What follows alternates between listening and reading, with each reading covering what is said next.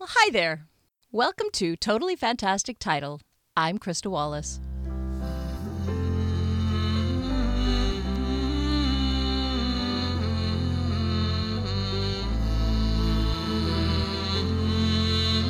So we've lost another of the great ones, Sir Ian Holm.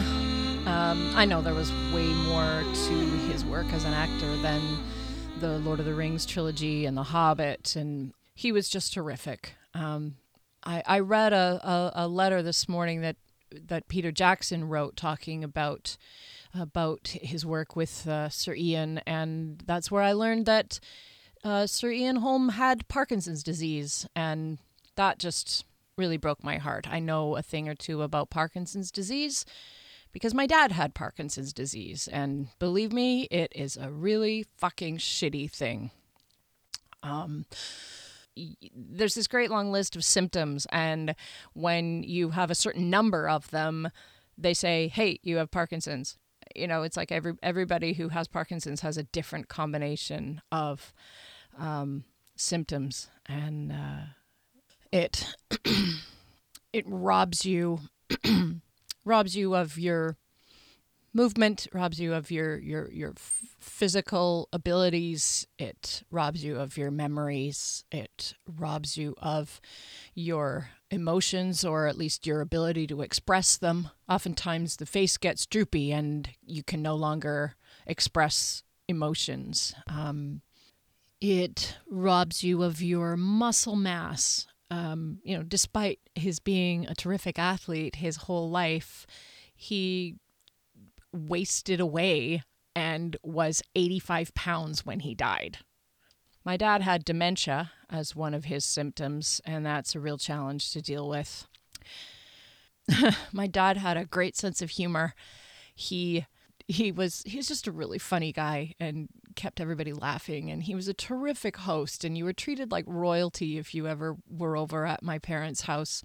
Um, he had a beautiful singing voice, taught himself to play the guitar, and and just absolutely loved playing and singing, and he was a huge Gordon Lightfoot fan, and so every time I hear Gordon Lightfoot, I think of my dad, of course. Um, that was where I learned to love the Beatles and Elvis and um, Don McLean and so, so many others.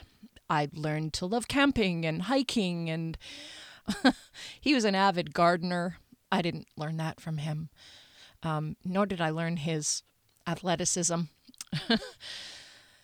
um, but I did I did learn an appreciation for music, and he absolutely adored his grandchildren.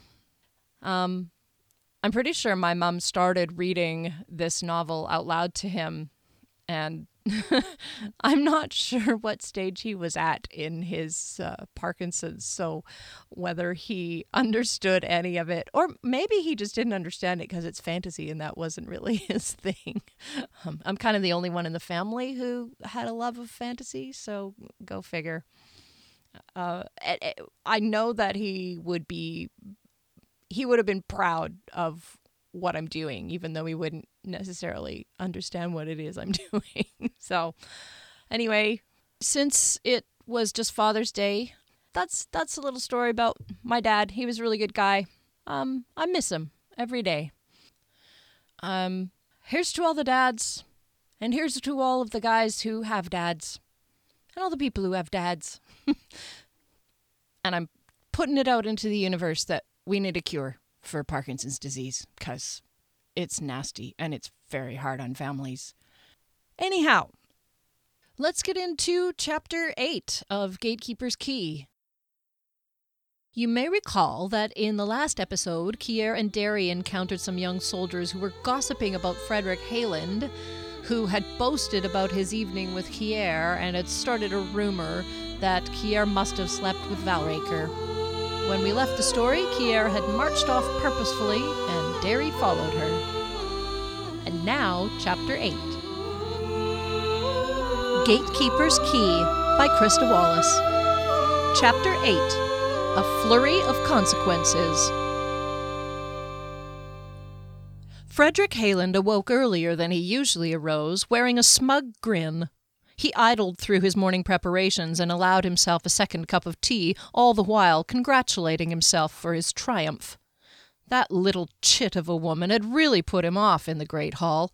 Sir Frederick Hayland was not accustomed to being ignored.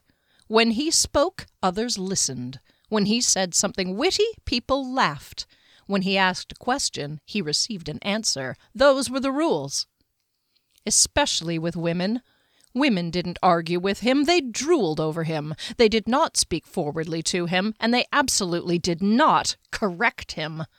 He had earned the right to those expectations through years of devoted service to Kian Barthelon, and yet that Kier woman had broken every last one of those rules, and more. When they'd first laid eyes on each other at the gate, Frederick thought she might have been enticed, but after dinner... Frederick wondered if that upstart Derry Morant had badmouthed him. No, he's so good he wouldn't dream of it. But still, experience had taught Frederick that women would be taken with him. They routinely engaged in civil hostilities toward each other while competing for his attention, and those lucky enough to sit on either side of him glared triumphantly at their friends and nastily at each other. Oh, but she's above them all. Frederick chuckled in mild disgust as he trimmed a couple more hairs from his beard. Even if she had decent skill with a sword, her biggest trouble was that she was green and learning from the wrong people. Pompous Derry Morant, captain to an exiled duke. She thought Derry was his equal? Laughable. There she'd been out on the parapet, as if waiting for him. The starlight and fresh air had softened the roughness around her edges, and she actually looked pretty. It hadn't really been his plan to seduce her, but he always enjoyed a challenge. It was all too easy once I began it. Women were powerless to resist his charm. Frederick was certain he'd impressed the little thing. And himself? Frederick sighed contentedly as he drew a wet comb through his wavy red hair. In spite of her youth and inexperience, he'd enjoyed her immensely. Aside from the smooth skin, well-defined muscles— very pleasant on a woman, he concluded. Firm breasts that fit in his hands with no wasted flesh, deep eyes that virtually screamed their longing for him, her lips, her tongue, her teeth. Aside from all of her physical attributes was the simple fact that she worked for Lord Valraker, the first woman Valley's ever had working for him, and I overcame her on her first night in Shale. The smug grin appeared again. Such a triumph was meant to be boasted. Frederick emerged from his room, whistling in the early sunlight. "Lovely morning, Captain," said the guard at the tower door, smiling at him. Frederick stopped. "Did you finally get laid by a woman last night, Cleo, or did you screw your dog again?" The guard's face fell, and his salute faltered. Uh, "Sir?" he asked tremulously. Frederick laughed and cuffed the man so he stumbled. "Show some strength of footing, Cleo, or I'll think you sit down to piss." The captain merrily flung open the door and took the tower steps two at a time, still chuckling. Ha ha, the privileges of the highest-ranking officer in the Shale Guard. He needed to remind his men of their place. Pierre was another such person who wouldn't suffer from being put in her place. Her opinion of herself was far too high. He'd love to see how she bore up to a little humiliation. Prattling, after all, was a socially unacceptable offence. He burst out onto the parapet. He strutted over to the wall and beckoned to Sergeant Leahy. With a wink to the young guard who stood nearby, Frederick said, "Guess who I spent the evening with last night?" Kier raced up the same tower steps she had climbed last night. How ironic that I should find him in the same place. She surged through the door at the top of the stairs, and the guard there was nearly knocked over by her voice. "Where's Frederick?" The poor startled fellow didn't have time to answer, because she had seen the man she sought, surrounded by about twenty of his men. She strode over. "Good morning, you arrogant, deluded son of a whore," she called gaily, and there was shocked silence as the onlookers waited for their captain's response to this unexpected arrival. Frederick hesitated, a startled look on his face, then chuckled lightly as he approached her. He extended his hand. "Hello, uh, Kier, is it? I trust you are happy with your accommodations?" Bastard! "You seem surprised to see me," she said. "Is it because you figured I would sit in my room pining for your company, or because you didn't expect me to have the nerve to confront you about this?" She didn't accept his hand, and he put it on her shoulder to draw her toward the gatehouse, but she shrugged it away. "Would you care to speak in private?" he suggested in an earnest whisper. "Funny that you're so concerned about privacy all of a sudden," she smiled prettily. "Am I embarrassing you?" "Kier, you can't just come up here and interrupt my work." "Oh, can't I?" She put a clenched hand on her hip. Her voice became icy. "You will listen to me." The breeze whistled through the crenellations. He stood his ground, but the quiver in his brow betrayed his misgivings. He had no idea what she was about to say, but he'd realized, too late, that Kier was dangerous. "You'd better be careful of what you say," he said tentatively. "Word can travel pretty quickly around here." "So I've learned. And you wouldn't want Lord Valraker to hear that you have behaved inappropriately for a warrior of his." Frederick's eyes were like slits as he tried to convince her to back down. "Oh, don't you worry about me," she said with a smirk. "Valraker likes us to do what we believe is right, and if he finds out, well, all I can say is that I will never regret what I'm doing now as much as I regret sleeping with you last night." The soldiers were aghast at her outspokenness. "Let's just get one thing straight here," she continued. "I made a choice to go with you last night. In favor of a little romp, I decided to disregard my gut feeling that beneath your pretty face you were repulsive and not worthy of my company. If you think you overpowered me in some way, you have a really vivid imagination. And though I'm delighted to learn that it will go down in the annals of history that I was one of the best you've ever had, I'm insincerely sorry that I can't say the same of you." The men stifled laughter, and Frederick looked as if he had been walloped. She began to turn, but stopped. "Oh, and one more thing. This delicious little rumor you've begun about me and Valraker?" She shook her head in disgust. "You deserve to lose your knighthood for defaming the character of one of the greatest men Rydress has ever known. You aren't even worth my spit." She strode to the door with her head up, but stopped dead in her tracks, shocked to see Derry standing there. With an inaudible groan of dismay, she brushed past him and fled down the stairs. His impassive face told her nothing, but she could guess what he was thinking. She had slept with Frederick Hayland, whom Derry did not like. She now knew why, but that didn't change what had already happened. Confronting Frederick was something she was certain Derry would disapprove of. By the time she reached the bottom of the stairs and blew out into the yard, most of her anger had subsided. But there was also a strong message from her conscience that she deserved what she was getting today. Frederick stood dumbfounded on the battlement. His men avoided eye contact with each other and began to invent duties to perform. Derry stepped forward from the doorway where he had stopped to listen to Kier's words. He didn't know where to put his hands. Finally, one rested on the back of his neck.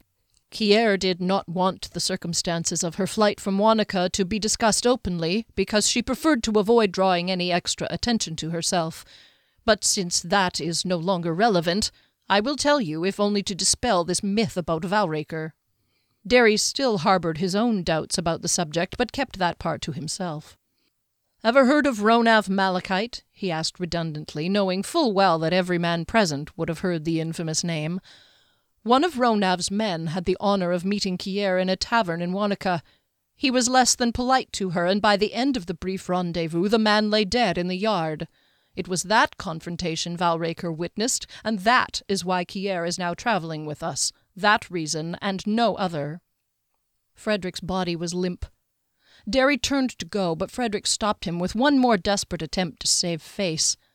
"One man," he scoffed with a trembling voice. "Surely you don't believe that was enough to convince him?"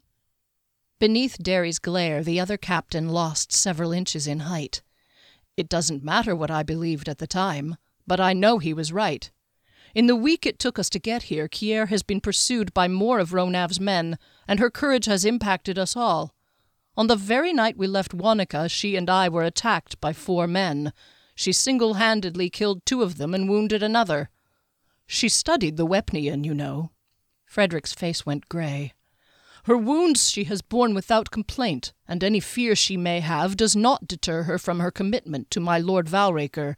She is a valiant warrior, and she, Derry gazed levelly at Frederick, already has my utmost respect. He walked away, letting the humiliated man find his own interpretation of Derry's last comment. As the door closed behind him, he heard Frederick hollering impatiently at his men to quit staring and get to work. As he descended the stairs, Derry analyzed his feelings, hopeful that with his speech he had convinced himself the rumor had no basis in fact. He himself had just said Kier was a valiant fighter and had every right to be there. He believed it, and should have dismissed his troubled thoughts easily, but couldn't get the subject out of his head, even after her vehement words to Frederick. Why was there still a nagging doubt connected with it? If only it weren't possible. Kier was famished and heaped her plate with stewed pork and dumplings. If Valraker had heard the story being circulated, he showed no sign of it. Her logical side told her that the Duke would not be bothered by what she did in her spare time. Her concern was more that his good opinion of her might be soured by her poor choice. She was draining her second glass of wine when Derry walked in. Valraker had been watching her with amusement. "Kier, the wine is meant to be savored, not guzzled," he scolded. She smiled, feeling somewhat more relaxed now, thanks to the wine, but it was with some unease that she watched Derry move to his seat. He hadn't followed directly after her, so what had he been up to? His face was unreadable. He didn't look at her for the entire meal. She'd definitely made it into his bad books. "I'll see you out on the field then, Valraker," she asked as she rose to leave. "I'll be there in a few minutes," the dark elf responded, and she left. Out in the yard she heard her name. It was Derry. She stopped by the cherry tree so he could catch up with her, though she braced herself, certain he was about to upbraid her for her behavior. Before he had a chance to speak, she turned to him. "Well, go ahead and say it. I know you want to." "Say what?" Derry looked as if she'd caught him in a lie. "I told you so." "Why would I say that?" He seemed confused. "Oh, come on. From the moment we saw him at the front gate, I knew you didn't like him, and now I know you have good reason. Don't try to tell me you aren't all smug that I found out." "But I'm not," Derry insisted. "I have to say I am indeed glad that you found out, but I regret dreadfully the way you had to learn it." "Why didn't you just tell me?" she demanded. "I couldn't do that," Derry said gently. "It wasn't my place, nor would it be proper. You must understand that." Kier sighed and sat heavily on the bench at the side of the path. "Yes, I do. You have a code of ethics. You believe in chivalry, and if you spread evil tales about Frederick, you would be no better than he is." It suddenly dawned on her. "That is why you sounded so bitter about his knighthood. You aren't so much jealous of him as you are indignant that he was seen by Kian to be worthy of the honor. He doesn't deserve it because he doesn't obey a code of ethics." "That's right," he sighed. "He is always on his best behavior when Kian is around, and nobody tells Kian because, well, a number of reasons, I suppose." He ran a hand through his blonde hair. "They might be afraid of repercussions, or maybe they don't understand or care what the code of chivalry means either. Or perhaps they do, and that is what prevents them, like myself." He reached up and plucked a newly sprouted leaf off the cherry tree. "And of course the honor guard was just to impress Val," Kier said. "Keep Val thinking highly of Frederick, yes?" Her chin cupped in her hands, she thought back to the ribbing Derry had received from the night after dinner, and how she had felt that his conduct was unbecoming to a man of his rank. She kicked herself again and again for not heeding her instincts. "Kier," Derry's voice was hesitant. "Uh-huh," she had practically forgotten he was there. "I have to ask you." "What?" "Well, I hope you don't mind my asking, but I need to know, is it true?" "Is what true? Did I sleep with Frederick? Yes, I slept with Frederick. You heard what I said to him. I may as well shout it out, I suppose, since the rest of the population of Shale Castle is going to know soon, if they don't already." She kicked a pebble onto the path. "Boy, a castle is just as bad as living in a tiny village, if not worse." "No, that isn't what I meant," Derry said, apparently fascinated by the activities of a beetle in the grass. "I apologize for my forwardness. I was referring to what they were saying about you and Dunverin. I, I mean, does your relationship with him extend that far?" She stared at him. "I'm astonished that you, of all people, would entertain such a thought." He shifted uneasily. "I simply need to know for certain." She looked him in the eye. Derry, I think you know the answer to that question. It isn't any of your business, frankly, but since it's so important to you, no, I did not sleep with Valraker. Honestly, why in all levels of hell would I sleep with Frederick Hayland if I had Valraker for a lover? I never thought of that. She looked at him squarely. Tell me you didn't really believe that, after all that's gone on this week? Derry breathed a sigh and relaxed his shoulders. You're right. I knew it couldn't be true that he would ask you along because of that. You've proven your worth.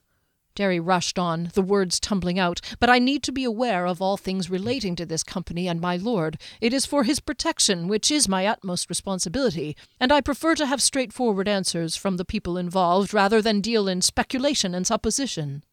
She could have pointed out his resemblance to Fennel, but she didn't. He joined her on the bench. You understand that, don't you? I suppose so. And now I just ride it out, I guess, she said to the flagstone path. The worst must be over. You already did more than anyone else has ever done, Derry said stiffly. Okay, here it comes, she said, preparing for the flood of scolding. What? I was only going to say that I was alarmed that you might do something foolish, but then I heard what you said to him. I have to tell you, I admire you. She looked at him skeptically, but he was gazing at the gardener who was pruning the hydrangeas. For doing the very thing that I have never had the courage to do. Nonsense, she said. It has nothing to do with courage. You choose to conduct yourself by your code of ethics because that's what you believe in. I have no ambition to become a knight, so it matters less to me what people think. What matters to me is what I think, and I couldn't let him make a fool out of me. And hopefully by the time we come back, it will all be forgotten. Let's hope so, she brightened. And now I must go meet Valraker. Val was right, Derry thought. There was plenty he could learn from Kier.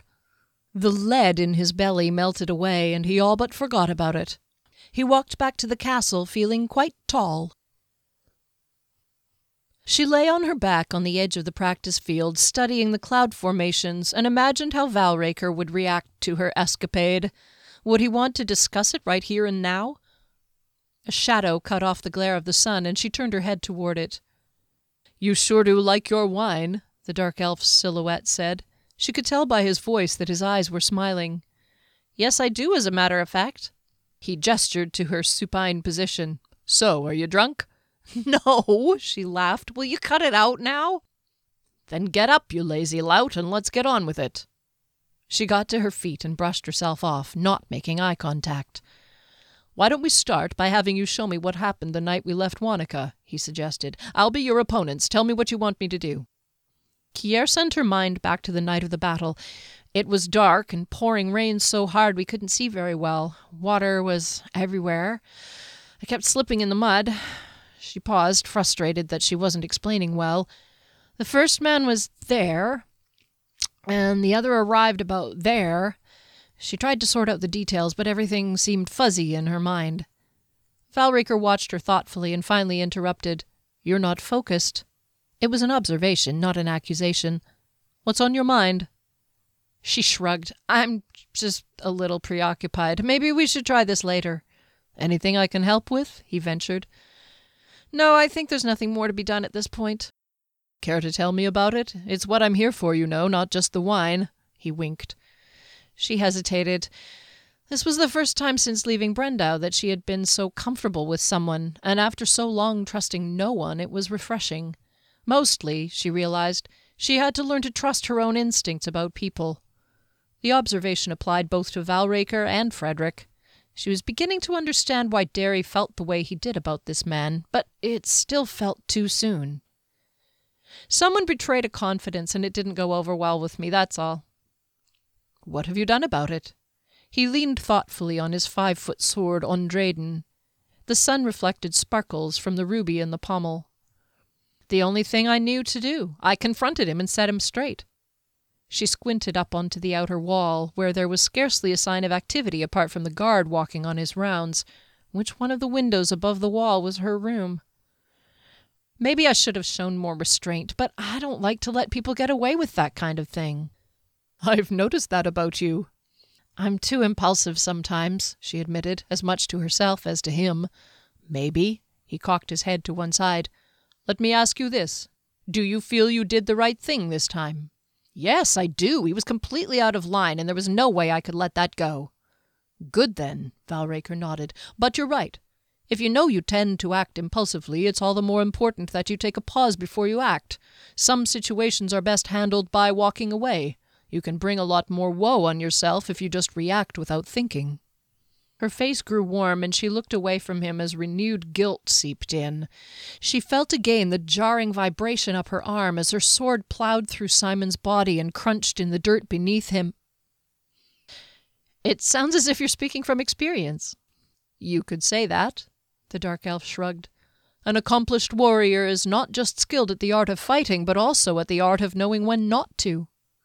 I hate to back down, she shook her head. I can't just let the other person win. Unless it's Janik, Valraker suggested with a chuckle. Kier rolled her eyes. That's different. Hmm, he said. Maybe. His tone told her she should think about that. Sometimes everyone wins if the conflict is avoided, he went on, though his half-smile and softened eyebrows suggested that he knew what she meant. Just make sure you think about the difference between the two before you act. At least when you have time, he added, his eyes twinkling. She sighed, wrestling with the notion of opening up to him further. That's a tall order. How long did it take you to learn that? Oh, only about four hundred and fifty years, but I'm a quick study. She returned his smile and appreciated his confiding in her. From that point it was easier to put aside her cares and concentrate on the lesson. They began again. She explained where the two men were and what each was doing. They went through the fight in slow motion. Valraker made comments and observations throughout. He reminded her about how to make use of the fighting conditions, to turn them to her advantage rather than negatively affecting her. They discussed ways to throw off one opponent to deal with the other, and to read her opponent's body language so she could anticipate his moves, as well as be aware of her own indicators and eliminate them. Now, when you were fighting Simon, you didn't rely solely on defense. You were more in control of the situation. Kier's knees and elbows went rigid. It feels very strange to continue on a first-name basis with a man I killed, she said softly. Valraker rested his hands on his pommel. Why do you think that is? She considered the question. I suppose because it would be easier to kill if nobody had a name. He waited while she tried to put her thought into words. A life is not to be taken lightly, any life. She was definitely blushing now and couldn't meet his eyes, sure that he had judged her and found her wanting. You're right, Kier, he said gravely. We do not seek to kill. The necessity comes to us. If it were the other way around, we would be no better than Dregor. She nodded and gritted her teeth against emotion. All the more reason to try to prevent our own life from being taken lightly. Kier's gaze wandered across the field, and she forced words between her lips. I didn't really mean to kill him, she confessed. To her surprise, he replied, I know. After a beat, he added, It was automatic, right? I couldn't believe it when he threw that knife. The hatred and outrage gushed out. This was the first time she'd talked about the incident. And it was his second cheat. I was letting him off. I'd already started to walk away, and that should have been the end of it. But the bastard... She cut herself off. People don't cheat in practice, she finished. The words sounded childish to her ears. Valraker shook his head. No, Kier, they don't. And I'm afraid it won't be the last time you kill out of passion. But neither can you put your own life at risk for fear of killing for the wrong reason. Only experience will tell you the difference. And Kier. He waited until she was regarding him squarely. Your instinct there was right. Simon would have killed you. She pressed her lips together and nodded to him gratefully, with not the slightest regret for opening up.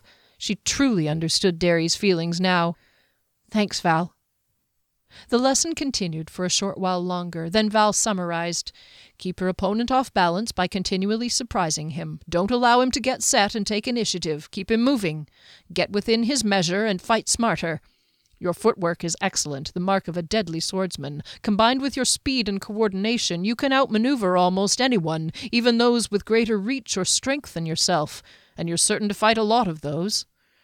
Kier looked at him thoughtfully. You sound a lot like Brendau when you talk about this stuff. Your trainer? He said noncommittally. That's funny, just similar experiences, I guess.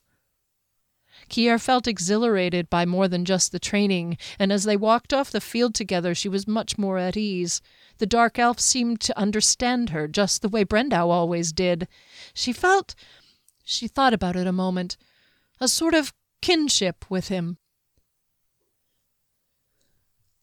Valraker walked through the castle to the inner ward, lost in thought. His newest recruit was a continuing source of curiosity. As he learned more about her, he sorted through his appraisals. Did they support his suspicions? She certainly reminded him of... He stepped out the door and was blindsided by Fennel, breathless with excitement. Oh, sorry, Val! Is there a fire or something? Valraker asked, rubbing his tingling elbow where it had bashed into the heavy wood. Oh, I was heading to get something to eat, the younger elf said, picking himself up and carrying on as if nothing had happened. Isn't it amazing about Kier? After all these years of Sir Frederick's games and storytelling and getting away with it because no one is willing to stand up to him, it's our Kier who brings him to his knees on her first day in the city. She's proving herself to be the wrong person to cross.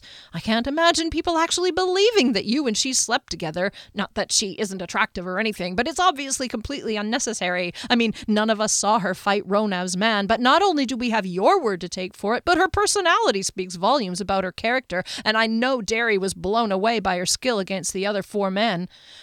Fennel finally paused when he became aware of Valraker's vacant stare. What? What, by all that is precious, are you talking about, you utterly ridiculous elf? Valraker said with exasperation, though not without affection. Oh, I guess you hadn't heard then.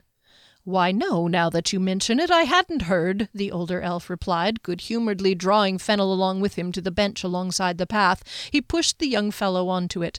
Now, he demanded politely, I think you should tell me about this, only slower, if you can. The dark elf listened while Fennel imparted a most interesting tale with a lot of detail, for Fennel paid close attention, and much as when he was firing arrows, he had a flair for accuracy. Valraker's mood became dark, then darker still. The darkness was dotted with surprise and even amusement.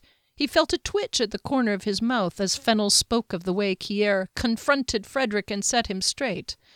"She's certainly not intimidated easily, is she, sir?" the fair-haired elf said. "No, she is not that," the Dark One acknowledged and nodded thoughtfully. "Thank you, Fennel, for sharing this with me. I think it's time for a chat." Valraker strode away. He stepped along the path, considering where he might find Kian's captain. It was no wonder Kier's concentration had been off. Betrayed a confidence, indeed. That was an understatement. He was pleased with the way Kier had dealt with the situation. Yes, she definitely had a few traits that reminded him of himself, a young adventurer, eager to experience life and make things happen. He had to smile when he recalled the concerns his young captain had expressed only this morning. Yes, the two fighters would definitely have a positive effect on one another. But what struck him the most was her statement about the taking of a life. Such wise words from such a young person. He had met countless soldiers of far more advanced years who had finally come to understand that, and still others who never learned it at all. There again was that inner quality he had spoken of. I must finish my discussion with Kian. For she also reminded Val of some other people. What else had Brendau taught her? Valric saw Sir Frederick from across the lawn and hailed him. The knight hesitated, but the Duke knew the younger man wouldn't dare ignore him. He sauntered over, wearing a cheerful yet respectful expression. "Join me, Sir Frederick." Valraker's voice was friendly, but his face solemn. Valraker stood in the middle of the ward, where there was no danger of any unwelcome ears hiding behind doorways and windows. "I have heard some disturbing reports that concern you, that you have been engaging in some behavior that is unbecoming to a man of your station. I can't imagine these reports to be true." Sir Frederick shifted and looked around. "Of course not, sir. You have my word that I would never intentionally treat someone with disrespect." "That is not the story being circulated, Sir Frederick." "Who told you?" "I am not required to reveal my source to you, Sir Frederick." His eyes locked coldly with the captain's. "I have nothing but contempt for those who engage in gossip," Sir Frederick said. "Don't be a coward, Frederick," the dark elf warned, dispelling any notion of Frederick's that he might be fooled. Live up to the responsibility of your actions. Do not try to shift the focus from yourself by placing blame on others. I will have to speak to Kian about this, you know." The captain nodded, but still refused to look directly at Valraker. "It may not go well for you, but your situation will not be improved by denying your guilt. Allow me to impart some advice, since you clearly need it. Tell the truth to your lord, and you will be treated fairly. If not, Kian will not be merciful." That's it for Chapter eight. Tune in next week to find out what Kian's opinion is on all of the above. Um, hey, and happy summer, by the way. It's it's official. Uh, it's good that the weather's starting to get better when we're all encouraged to do as much stuff out of doors as possible if we're gonna if we're gonna hang around with other people who aren't in our bubble. One of my dad's favorite songs to sing and play it on the guitar was One Woman Man by Johnny Horton. I wish you could have heard him. I wish you could have heard him. Actually, if you told me that you loved me, I would feel so proud. If you let me hold you, honey, I'd holler out loud. I'll never love another, even if I can. Oh, come to me, baby, I'm a one-woman man. Oh, won't you let me, baby, just to kind of hang around. I'll always love you, honey, and I'll never let you down. I'll never love another, even if I can. Oh, come to me, baby, I'm a one-woman man.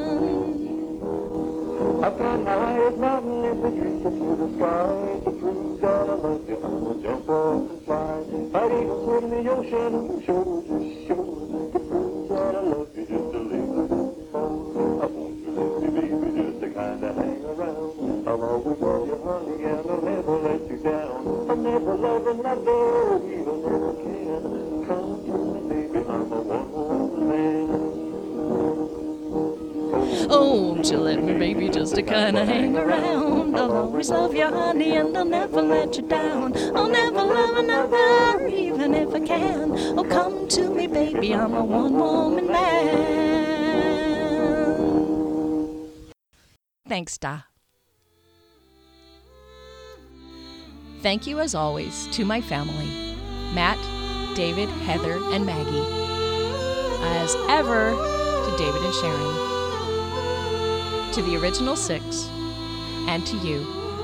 Thanks so much for listening. Take care of each other.